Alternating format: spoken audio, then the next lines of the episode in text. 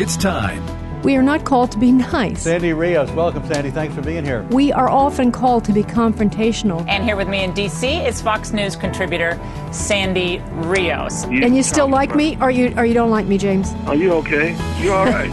I'm a musician. I can't help it. Uh, longtime Fox News contributor Sandy Rios, thanks very much for being with us. We have, I think it's four to one youth in America wants gay marriage. Our kids are the product of public schools. No wonder they poll the way they do. It's time to stand up or we're going to lose everything we have. Director of Governmental Affairs for the American Family Association. Step up, speak up, say something, do something. This isn't a game. This is real life. Sandy Rios is with the American Family Association, a pro life radio talk show host. Some things are worth fighting for.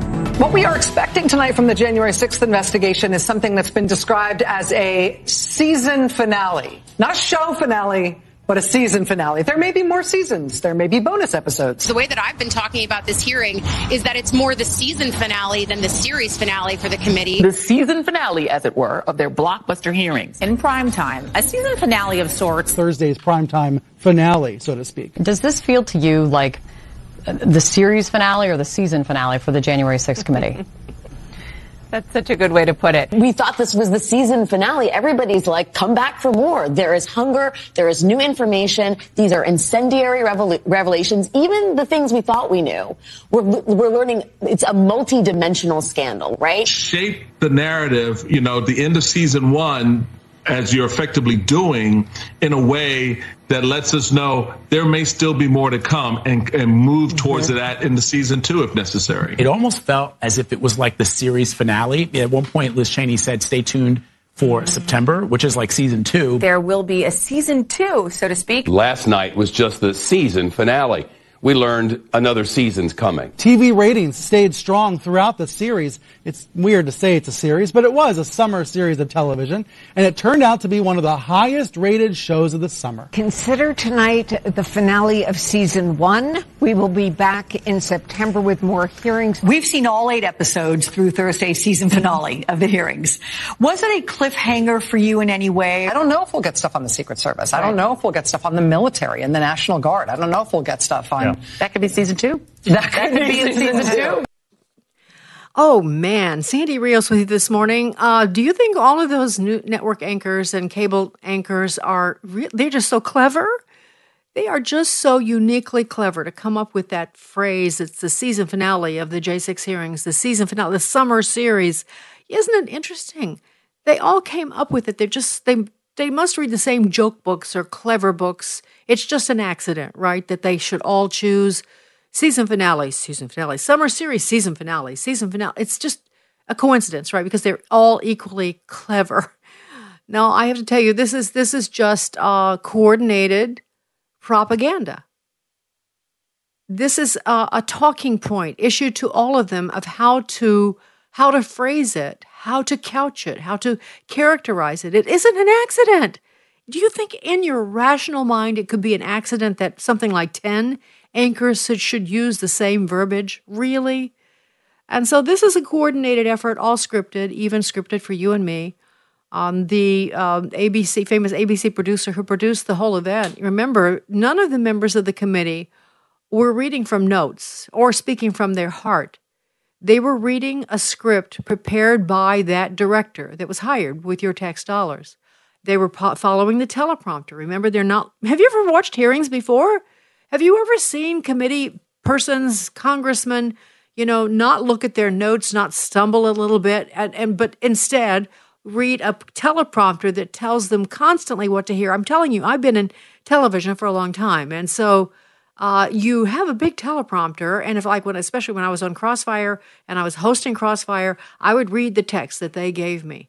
I didn't have much to do about with that. Now I did get off uh, the teleprompter when we were doing, you know, introducing guests, but introducing segments and all of that, I'm reading what someone else is writing, and that's what they are doing, all carefully scripted. all of the witness testimony was it was not unfiltered. It was as though you were sitting in a trial, like let's say a murder trial. And some witness who says you were guilty uh, has this story that they tell about what they saw and how it uh, how it happened and the weapon and all of that. And because the people producing the video of this trial want you to be guilty, that's the only thing presented. Any defenders of you are edited out. Or if in the course of their testimony they said something that might be slightly doubtful or confusing, uh, they be sure they, they're sure to enter that. It's all carefully scripted.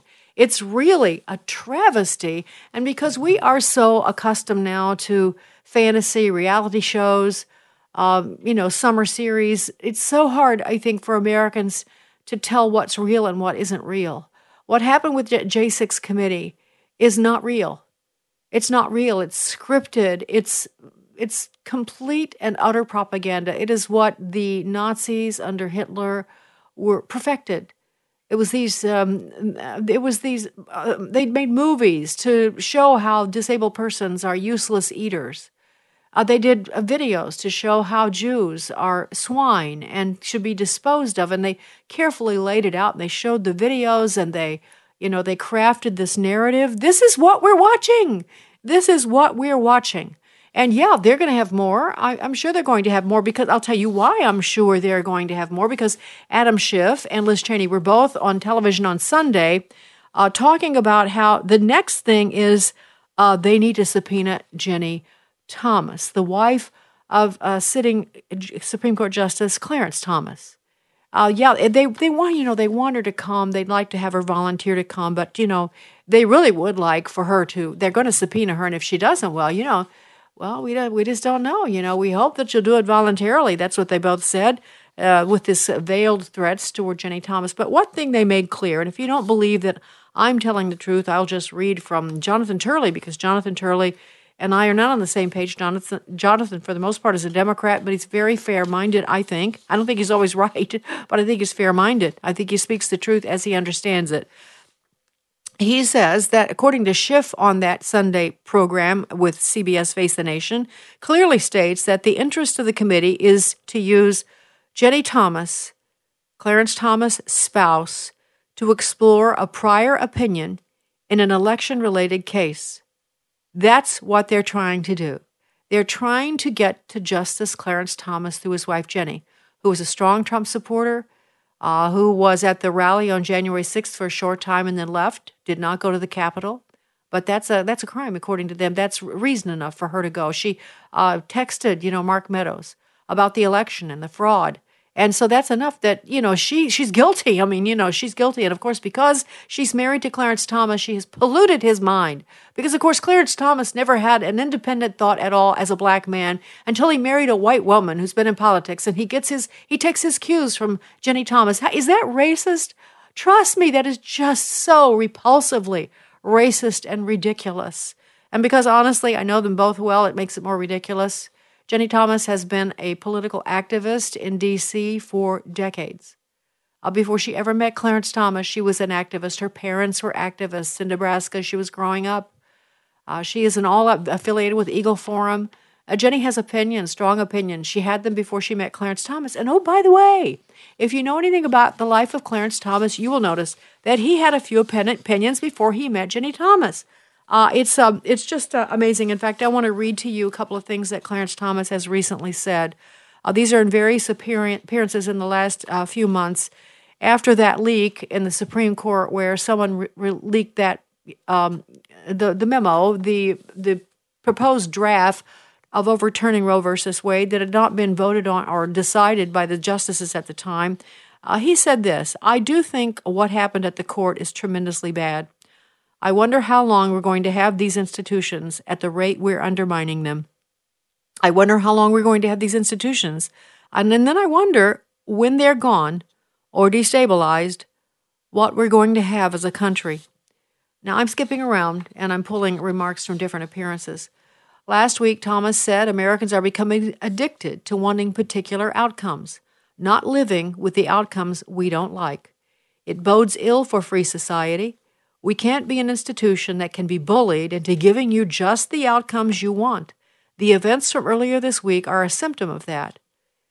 He said on Friday that until the leak occurred, it was unthinkable that such a thing would take place. He says, The institution that I'm a part of, if someone said that one line of one opinion would be leaked by anyone, you would say, Oh, That's impossible.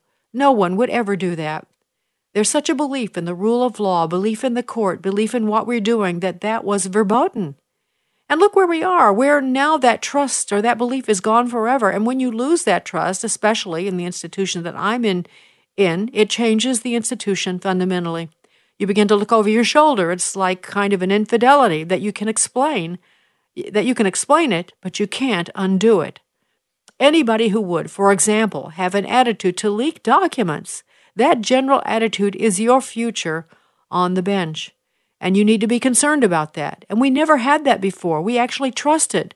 We might have been a dysfunctional family, but we were a family.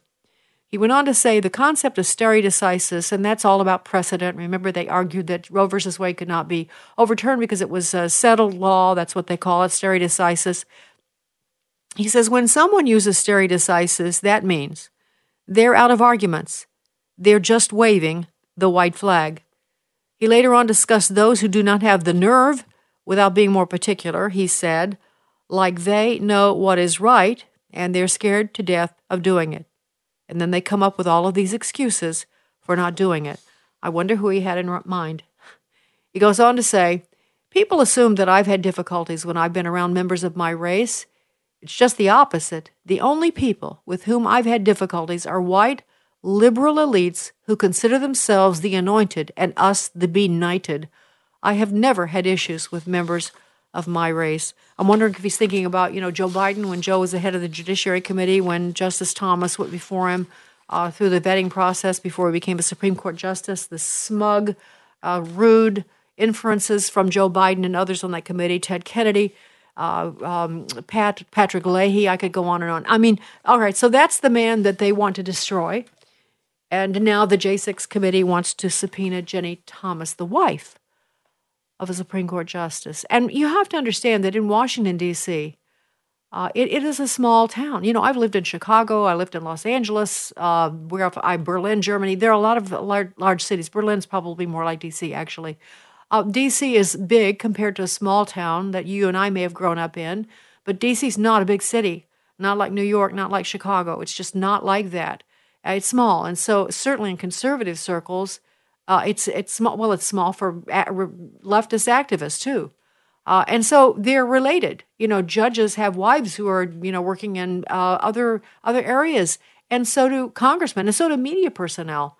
Uh, congressmen are married to media personnel on the left or on the right. It's uh, they they all have jobs. They're all working. So if you're going to talk about conflicts of of interest, you know, there would have to be a big wholesale house cleaning. Uh, Ruth Bader Ginsburg is a good example of that. Nancy Pelosi right now is a good example of that with her husband doing insider trading. One of the which he got, they made five million dollars. She and her husband on something that they were about to vote on in, in the House, which she's in charge of calling up for a vote. Uh, there are all kinds of conflicts that are real. Uh, but when you're talking about someone who is involved politically because they have a long history. It's consistent. They have very strong beliefs. They've never hidden them. They've been activists, and they happen then to marry a justice who also has strong beliefs and a long history of his own views. Uh, what, you, how are you, what are you going to do that? Is one spouse, is it like sexist, I ask you, that a spouse then has to shut up and can't be involved, can't have an opinion? I'd say in this climate, I believe it is. And so, um, so yeah, there's going to be a, a part, second part to the J6 hearings. There's no question about it. I wanted to talk about something else, and now I've talked my way to the break. Uh, I've talked my way. When I come back, I, I do want to talk about J6. I've got um, so many things to tell you about that. New information, more insight, if I could. Um, there's another thing I want to talk about briefly, though, when I come back. It's monkeypox. Monkeypox, because that's the latest, you know beware. I guess we're gonna maybe we'll wear masks that make us look like monkeys with this round, you know, round big mouth and the round, you know. Wouldn't that be that that would be suiting if we end up having to wear masks for monkeypox? The only problem is monkeypox doesn't really affect hardly any of us except for gay men who have lots of sex. It is just that blunt and that real. And I'll talk to you about that when we come back. Sandy Rios in the morning on AFR Talk.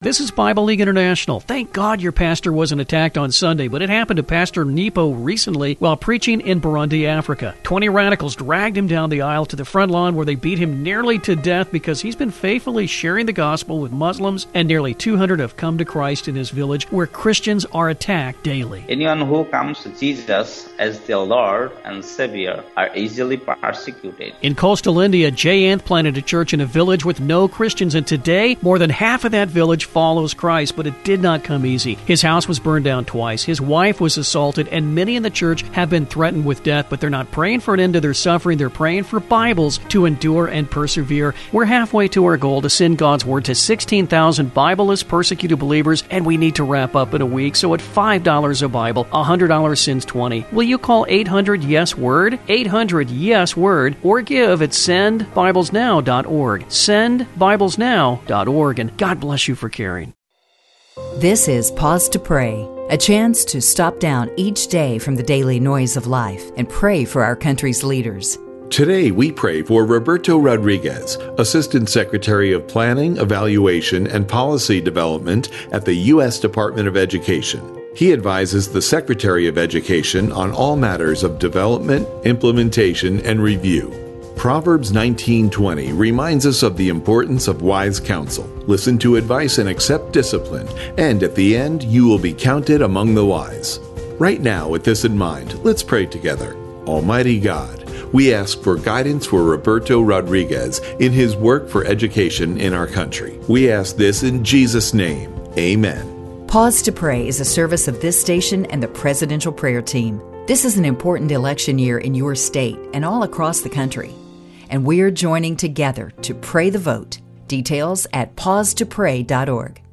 Hello, Americans. I'm Todd Starnes. Stand by for news and commentary next. Liberty University's K 12 online academy is the best of a homeschool, private school, and Bible based education all rolled into one. With LUOA, you can take charge of your child's learning environment and create a structured yet flexible schedule that works for your family. Our qualified teachers are easily accessible for guidance and support along the way. And with new classes starting every Monday, it's never too late to make the switch to LUOA. To learn more, text LUOA to 88741. That's LUOA to 88741.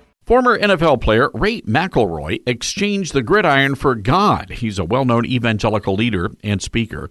The other day, the junior ROTC hosted a lunchtime event featuring McElroy at Richards High School in Oaklawn, Illinois. Students were invited to hear his testimony and enjoy a free Chick fil A sandwich, definitely an upgrade from the mystery meat they serve in the lunchroom. But the Freedom from Religion Foundation took offense. They say school leaders broke the law by letting Pastor McElroy talk to students. The Wisconsin based atheist accused Christians of attempting to lure kids to the talk with a delicious chicken sandwich. It makes no difference that it was a voluntary event. The atheists say it's against the law. The school district investigated and promised to never mix fried chicken sandwiches and the Almighty again. It seems Christians and Chick fil A sandwiches give atheists a raging case of indigestion. Who knew? I'm Todd Starnes. Sandy Rios in the morning on American Family Radio. It's very clear at this point uh, that the community most affected is the LGBTQ community. Um, this is one of the reasons why I said we've been deeply engaged with them, um, both to share information, also to learn more, make sure that, that everybody's communicating in a way that's both scientifically accurate uh, and respectful.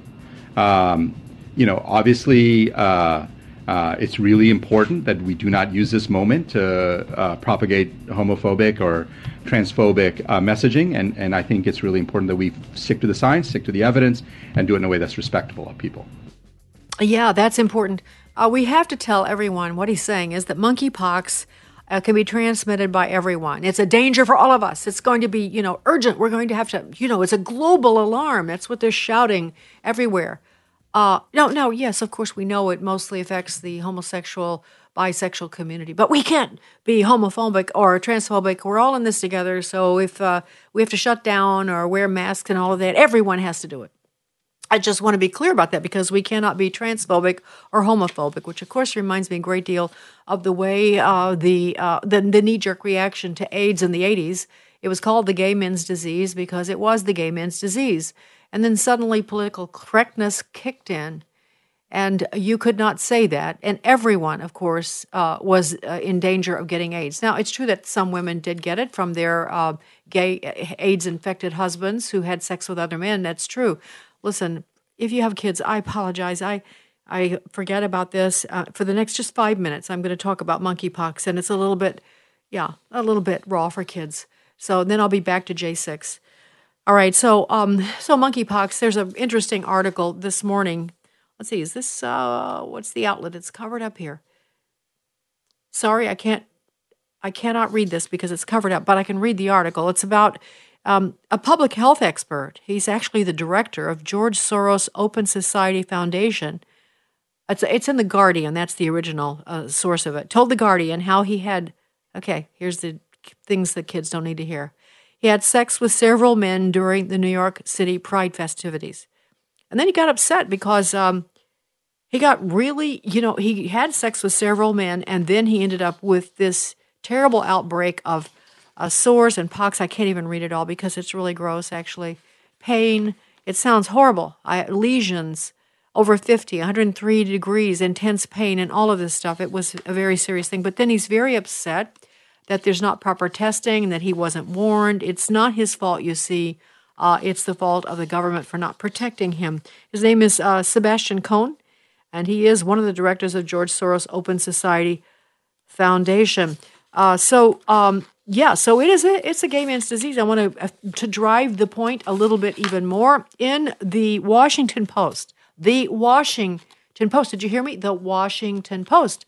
Uh, those uh, news outlets based in D.C. and New York are, especially the New York Times, their editorial board for years has been uh, dominated by homosexual men. The Post, I don't know if it's dominated, but I'm sure they have a great presence there. This is written by Benjamin Ryan, and from reading his article, I suspect he is gay. Um, and his the title is "Gay Men Deserve the Unvarnished Truth About Monkeypox." And this is what he writes: Anyone, this is in quotes, anyone can get monkeypox. End quote. And then he says, Countless public health experts have uttered statements such as this in the past two months. Members of the media and politicians have parroted the messages ad nauseum without stopping to dissect what it implies or obscures.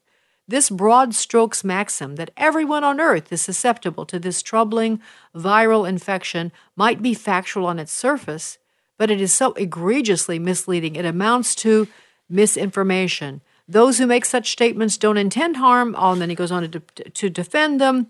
Uh, said the uncomfortable truth is that sexual behaviors and networks specific to gay and bisexual men have long made them more likely to acquire various sexually transmitted infections compared with heterosexual people. They include HIV, syphilis, gonorrhea, chlamydia, hepatitis B, and sexually transmitted hep- hepatitis C. I just have to say, in general, you may not know because they have just talk about hiding information. This has been happening for a long time. I just have to say, this is an issue that I know probably more than the average American. When I was president of Concerned Women for America, we had a whole department uh, that was all over this issue. I had some of the nation's leading experts on it, uh, on the diseases, the behavior of the homosexual population. We tried, uh, we were on the forefront of the battle to stop gay marriage. And so, um, uh, in the gay community, this is one thing I there is such horrible disease, such abuse of gay men toward each other. They beatings. They're hospitalized. It is a violent life. The way they do sex is violent, but you're not allowed to talk about it. It's not the same as heterosexual marriage and heterosexual sex. It is not the same. Uh, without going further, because I don't want to go any further, it's just too um, too graphic for radio, too graphic for your ears. It just is a petri dish for terrible disease. And so the gay community and your friends and your brothers and your uncles, the men in your life that you love, and you know they have your sons now, so many sons, what they're into is dangerous on every level. It takes their life, it destroys their lives. It's not just another choice, it's not just another lifestyle. It is a deadly lifestyle that brings death. And depression and often suicide. Yeah, so um, that's something I've talked about a lot in the past, but not in a long, not in a long time. I remember one time a girl from Greenwich Village, a young filmmaker. Well, she wasn't all that young, but she was seasoned. Uh, she came to see me in D.C. She wanted, she'd seen me on television, and she wanted to interview me about uh, some of these things I'm talking to you about.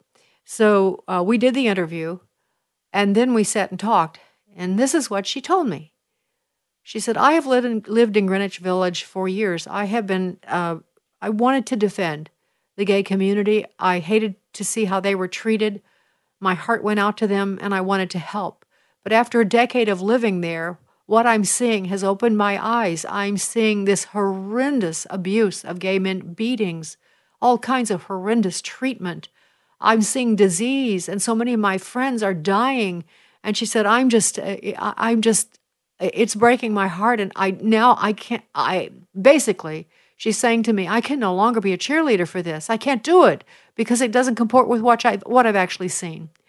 And so that's just a little editorial remark some information for you this morning but i want you to understand that gay, uh, monkeypox is a gay man's disease. It is especially spread by multiple sex partners and uh, it is a horrific disease. And so it is a horrific thing that it's going around no question about it but it is not at risk for you if you are a heterosexual female or male in a partnership with someone and you're faithful to them. so so this Washington Post article, we should save this because I'm sure you know won't be long. It won't be available on YouTube or anything else because we can't talk about this. What did, what did the uh, guy who heads up President Trump's um, President Trump President President Biden's what's his name? Hang on a second. It is uh, his name is not here. It's kind of obscure. But anyway, he's the one who just said, we don't want to be homophobic or transphobic in our messaging. That is more important than protecting gay men from this horrible disease. Not that you can protect them. The best protection is that they follow God's law and uh, change their lifestyle. They can do it. Many have. Uh, and decide to be to be either celibate or to be partnered at least give give it a shot. Try to learn to undo. A lot of men, have a lot of gay men have done this. Uh, they have gone through counseling and therapy, which now they're all outlawing, to sort this out in their minds and have a normal, God given sexual life, fulfilling with a wife uh, that brings children and family. Okay, so uh, that's enough about monkeypox, but uh, we should put this article on our uh, Gettr page. Gay Men Deserve the Unvarnished Truth About Monkeypox by Benjamin Ryan. We'll put it on there. Okay, now I want to get to J6. I've been, oh, the guy's name was Ashish Jha. Okay, Ashish Jha. That's the COVID expert for President Biden. All right, I want to change the subject because the J6, J6, J6. Um, you may remember that we are one of the things that the J6 hearing is fighting is that there is a big lie. There is a big lie about some stolen election. D- Donald Trump was lying. He lied about it the whole time. Uh, he incited his followers to go in and, um, you know, do uh, cause an insurrection at the Capitol. So I'll just give you a little taste of the kinds of things that were said at the J6 hearing that so many people were watching and actually believe is true. This is clip eight. I was struck by the fact that he chose to begin the video by pushing the lie that there was a stolen election. It was unpatriotic. It was un American. We were watching the Capitol building get defaced over a lie. As you can see, President Trump stuck with his big lie that the election was stolen. You know what's interesting to me is that I, I told you about that uh, Gallup, uh, Gallup, uh, the other poll. I can't think, but uh, the poll I told you, Rasmussen uh, that they found that uh, of Americans, like one of the highest things on their list about uh, in voting, one of their biggest concerns is election integrity. Somehow the American people have gotten the message that there was a problem, but people in D.C. didn't get that message. Your your congressman, your senator can't dare talk about that, except if they're brave, like Senator Johnson or Senator Grassley or some of the other uh, uh, congressmen that we know and love uh, just a handful of them, but the rest of them, oh, it's stolen. No, no. And all the anchors on Fox, and except for Tucker and maybe Laura, they have to say, they can't say it was stolen. They have to say it was a big lie. You hear Bret Baier talking like that also. I don't know if he's used the term big lie, but he knows better.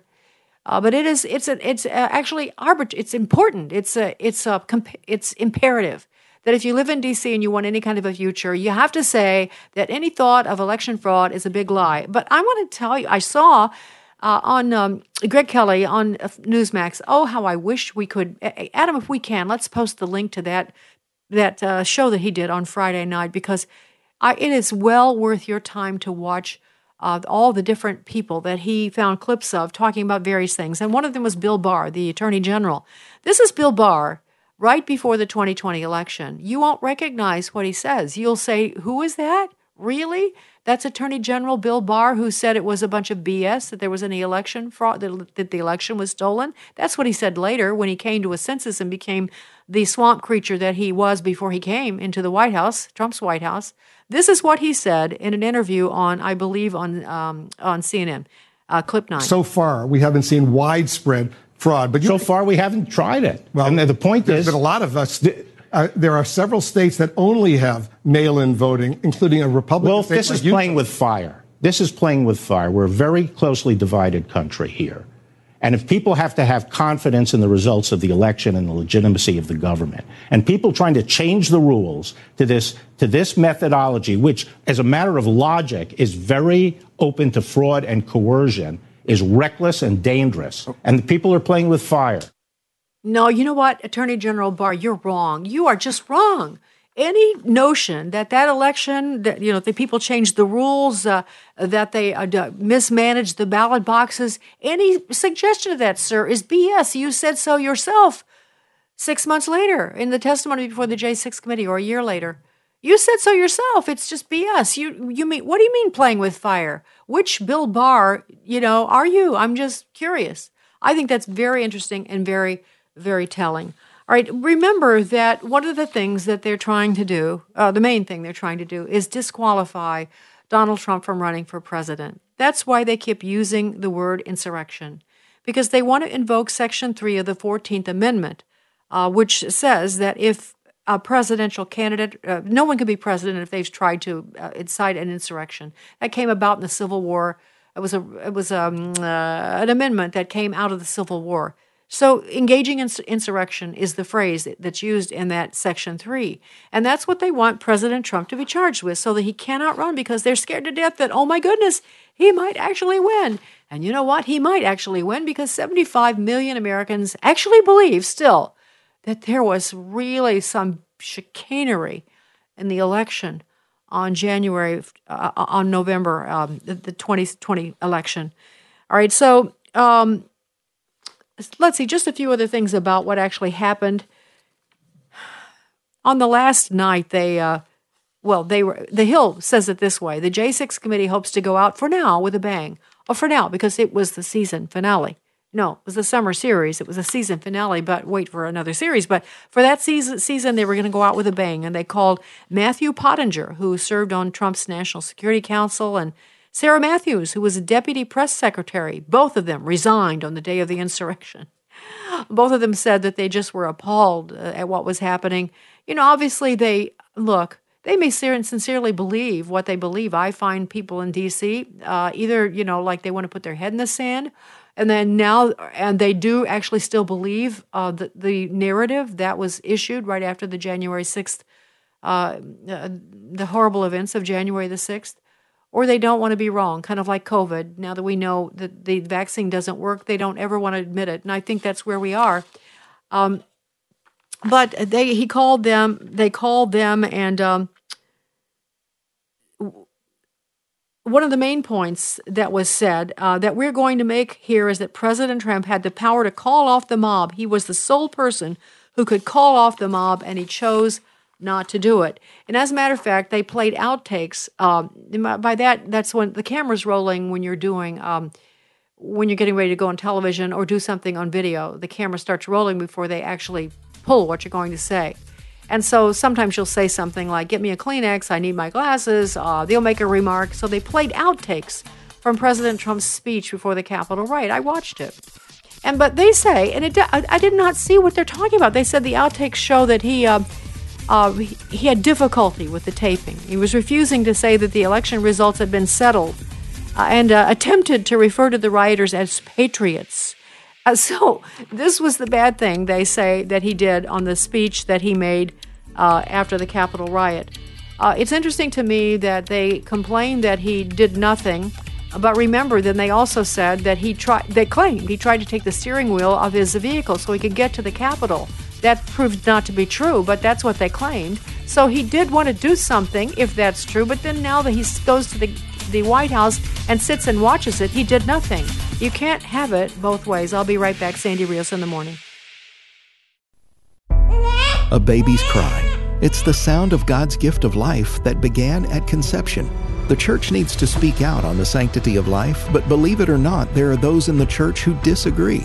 Dr. Michael Brown says the early church was always clear abortion is sinful.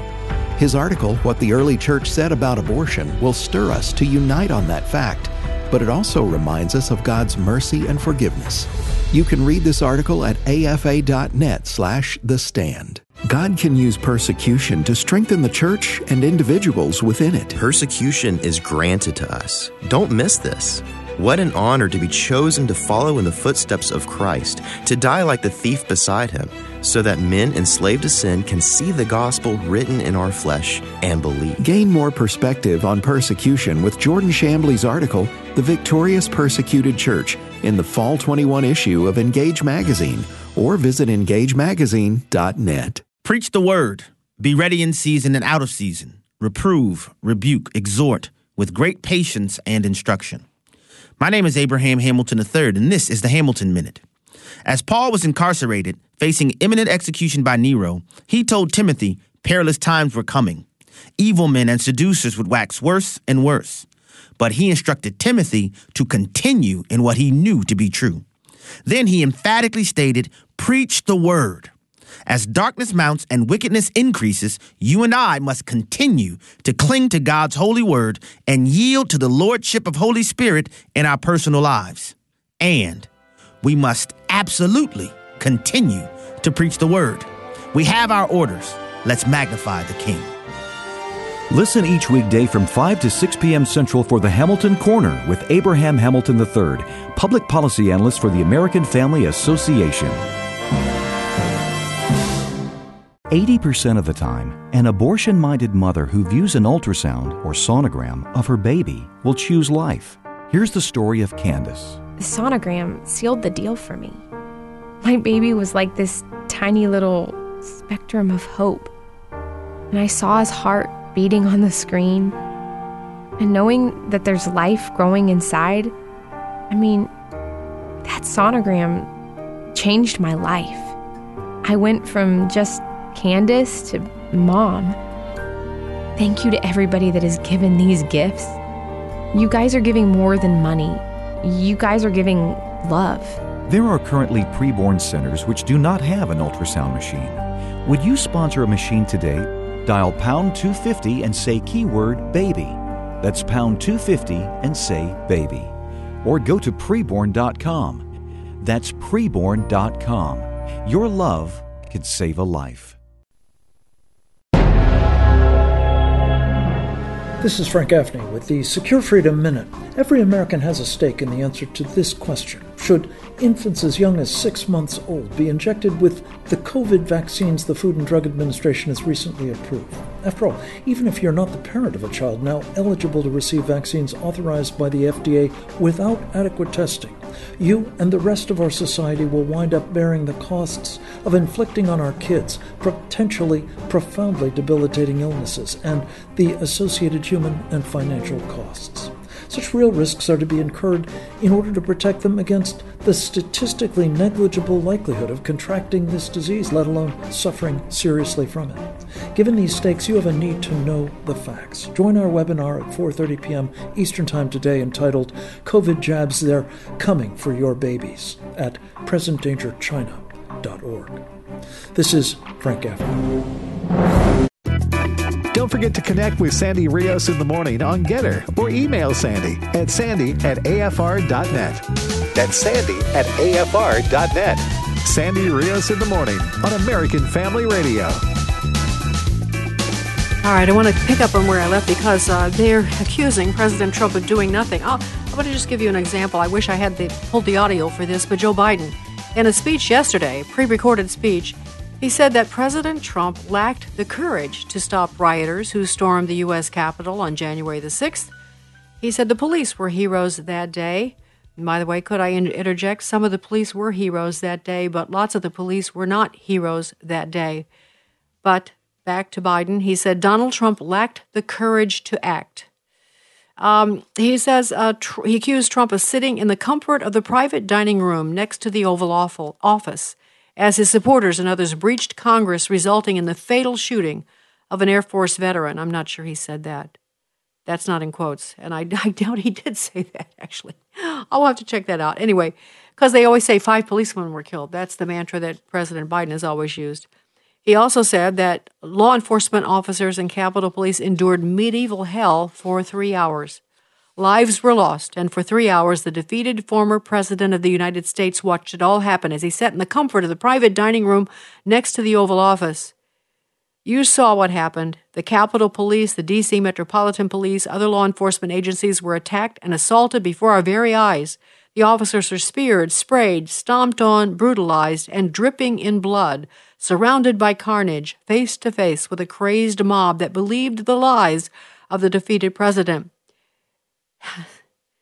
So um, that's the narrative that President Biden is giving. And of course, that's the narrative that a lot of people believe. It just kind of turns my stomach because I know too much about it and because I know so many of the J6 prisoners now. I've had the, the fortune of meeting some of their families.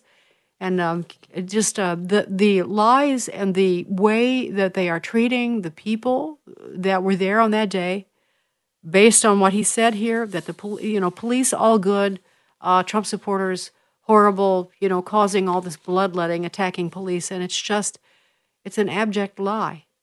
It was a very convoluted day. Uh, we think that there were some very bad actors there, uh, maybe from the FBI, maybe Antifa, other law enforcement agencies. We have very good reason to believe that. We also know now a lot of other things. Uh, one of the things on uh, Trump being not being absent on that day. By the way, the New York Post weighs in. Trump's silence on January 6 is damning. Let me just say that you have to know the New York Post is so good on so many things. I really like that newspaper, but remember that they're owned by Fox, and so their their um, their commentary will reflect. Like if you ever listen to Fox News, you might as well listen to CNN. Uh, I'm talking about Fox News Radio. Sorry, uh, the the news reports on Fox News Radio. It's just just like CNN. It's it's just or ABC or CBS. It's terrible, and it's those same people who are writing this for the editorial bo- board of the Post. So when it comes to what comes from them, you can't trust it. Uh, but um, this is the thing uh, on the idea of President Trump, you know, grabbing the wheel in the limo. That just proved to be absolutely ridiculous. And the Secret Service agents who were there on that day in that limo said that the Cassidy Hutchinson, who was an aide to Mark Meadows, who testified that that's what that she was. She heard that she was told that she wasn't there either. The Secret Service agents that were right there said that was just not true. And besides, if you've ever seen that limo, there's no way President Trump could, you know, get forward into the front seat and grab the, the steering wheel. It's not physically possible, but certainly I bet it's true that he demanded that they take him to the Capitol. No doubt he had just told the crowd he was going. I always wondered why he didn't, because, and I'm sure he could have still gone, but they advised him not to, and that was good advice. That was good advice. Just imagine if he had gone, what might have happened to him. And so, uh, so what was he to do? So he goes to the White House and he sits to in the dining room off his Oval Office and watches television while he has his lunch. And from that, that's where he makes this video. Uh, when, whatever time it took, the video that went on Twitter, uh, that told him to please stand down, go home now, go home now. You know, uh, we don't want you to get hurt. I forgot exactly what he did say, but there was nothing wrong with that. And so, uh, Brit Hume, as a matter of fact, God, God bless Brit Hume, because he's weighing in on this too.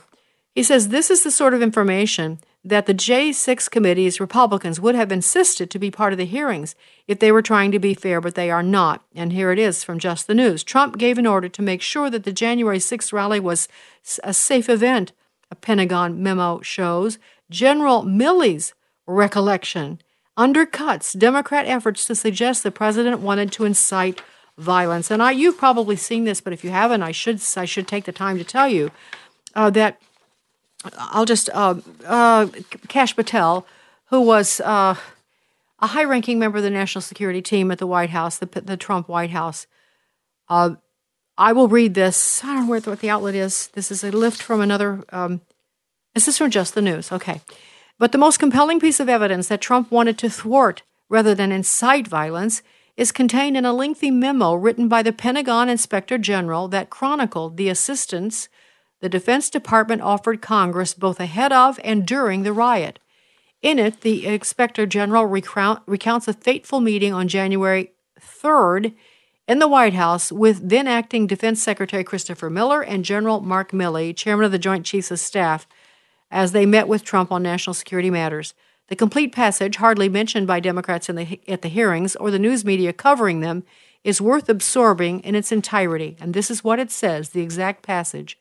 Mr. Miller, again, that's the defense secretary, and General Milley met with President at the pre, met with President at the White House at 5:30 p.m. The primary topic they discussed was re- unrelated to the scheduled rally. General Milley told us that at the end of the meeting, the president told Mr. Miller, the defense secretary, that there would be a large number of protesters on January the 6th, and Mr. Miller should ensure sufficient National Guard or soldiers would be there to make sure it was a safe event. General Milley told us that Mr. Miller responded, We've got a plan and we've got it covered. Oh, yes, they did it covered. I had it covered all right. Defense Secretary Christopher Miller testified before the J6 committee. So did Mark Milley. Uh, they both stabbed President Trump in the back in their own way.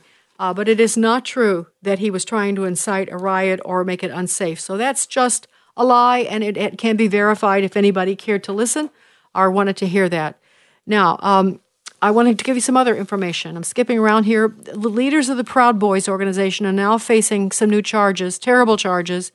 Enrique Tarrio, Ethan Nordean, Joseph Biggs, Biggs, uh, Zachary Rehl, and Dominic Pezzola are accused of conspiring to use force to oppose the lawful transfer of presidential power by preventing, hindering, or delaying by force the execution of the laws governing the transfer of power, according to an indictment filed Monday. They were previously indicted on charges of conspiracy and pleaded not guilty, but this adds sedition, which is much more dangerous and much has much more serious uh, consequences. But now let me go to this. Okay, that's the Proud Boys.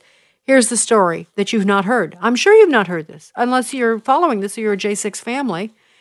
The FBI confidential human source uh, there was an FBI confidential human source that infiltrated the Kansas City Proud Boys group for over a year and a half before the January 6th event and kept the FBI goons informed. Goons, obviously, this is from somebody on my side.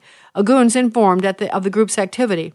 It was revealed that the FBI informant is a person named James Aaron Knowles. Knowles, the FBI plant, explained to his superiors that the Proud Boys did not really know what they were getting themselves into. There was no planning or conspiracy to enter the Capitol, and the Proud Boys assisted law enforcement within the Capitol. All right, so uh, this, and then you have to know that the president, I just told you, reading from this uh, report of the inspector general, absolutely called for National Guard. It was happened on other occasions too before January 6th, but this one is documented by the inspector general. Uh, he called for help. Kash Patel testifies to that. But Nancy Pelosi, Capitol Police, uh, the chief of the Capitol Police, uh, the mayor of D.C., they all refused it. They all refused it. You may remember that Mike Waller was my guest, I believe, the day after January 6th. Mike is a good friend. He is a, a, a national security expert. Uh, he's an ex- expert in uh, leftist activity and communist movements around the globe. Uh, he and his, um, I don't know who he went with, but he went there that day. And this was before all of this stuff came out. This is before we really knew much. And Mike observed that there was so little peace, police presence. He, he, he, he couldn't understand that. Why, why was the Capitol so unprotected on that day? Why were there so few people there when they knew in advance that there was going to be a huge crowd? He said a lot of other things, but that's one of the things he observed. I want to talk to you about Ashli Babbitt. Uh, oh, I got to see. I've, I've got so many other things. Let's see. Got to make a choice here. I, I do want to tell you this. In fact, I'll stop for a second to tell you this. There's a brand new video uh, that, well, it's been out a few days, but it's called The Real Story of January 6th. It's produced by the Epoch Times. If you have not uh, subscribed to the Epoch Times, EPOCH, please do. I'm telling you, this is a great source of information. It's operated, uh, for the most part, by Chinese dissidents. Uh, I, I, find them refreshing. I find what they say comports to what I know from other people to be real. Uh, and they have produced a documentary called The Real Story of January the 6th. In fact, let's stop for a second and listen to the trailer, clip one. That was a shooting gallery up there. I could hear the tremble in his voice. she suffered a fairly severe beating, and the, the video is, is pretty graphic. Justice for us seems almost impossible.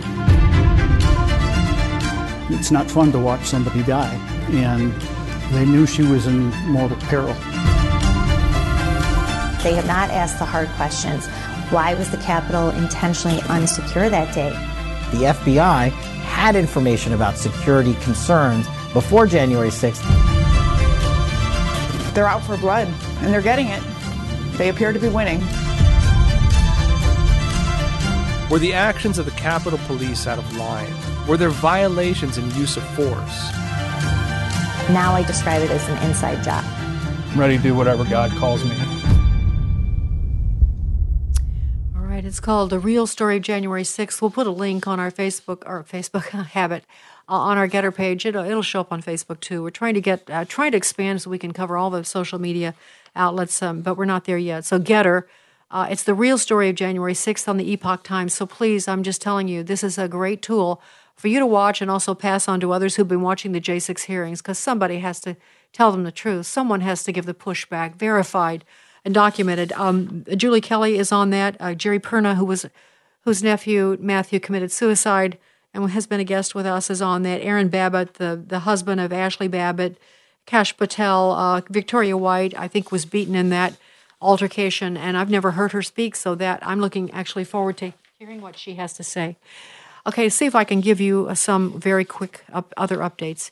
Ashli Babbitt, according to, um, remember that the guy that shot her, Michael Byrd, Capitol Police Lieutenant Michael Byrd, refused to give a statement, never cooperated with the investigation, and yet they declared that he was not guilty. But we know now because we have a picture. Someone sent this to me. There's a picture of him in the chamber before he ever shot um, Ashli Babbitt with his gun. He had his finger on his on the trigger, pointing his gun, and actually his his gun was pointed right to a congressman. Let's see, I see they.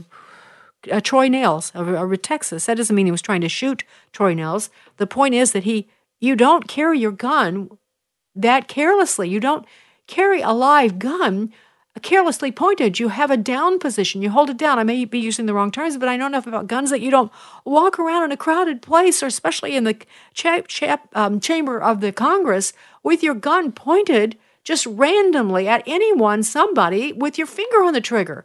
That's what this guy was, a Byrd, and uh, we know that he had uh, was had been brought up on charges of mishandling his gun in the past, and so the uh, the assessment of experts that are really fair minded about this is that that was Ashli Babbitt was what five five four or something like that, very short, very little, not not armed, could not hear through the glass, and he was wearing a mask. He claims he warned her, but the three policemen standing near Ashli all said they did not hear any warnings.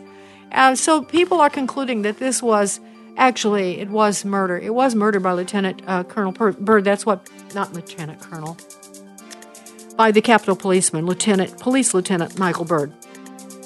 Luke Coffee, uh, who was uh, who's one of the J6 defendants, has just been charged with impeding the work of Lila Morris.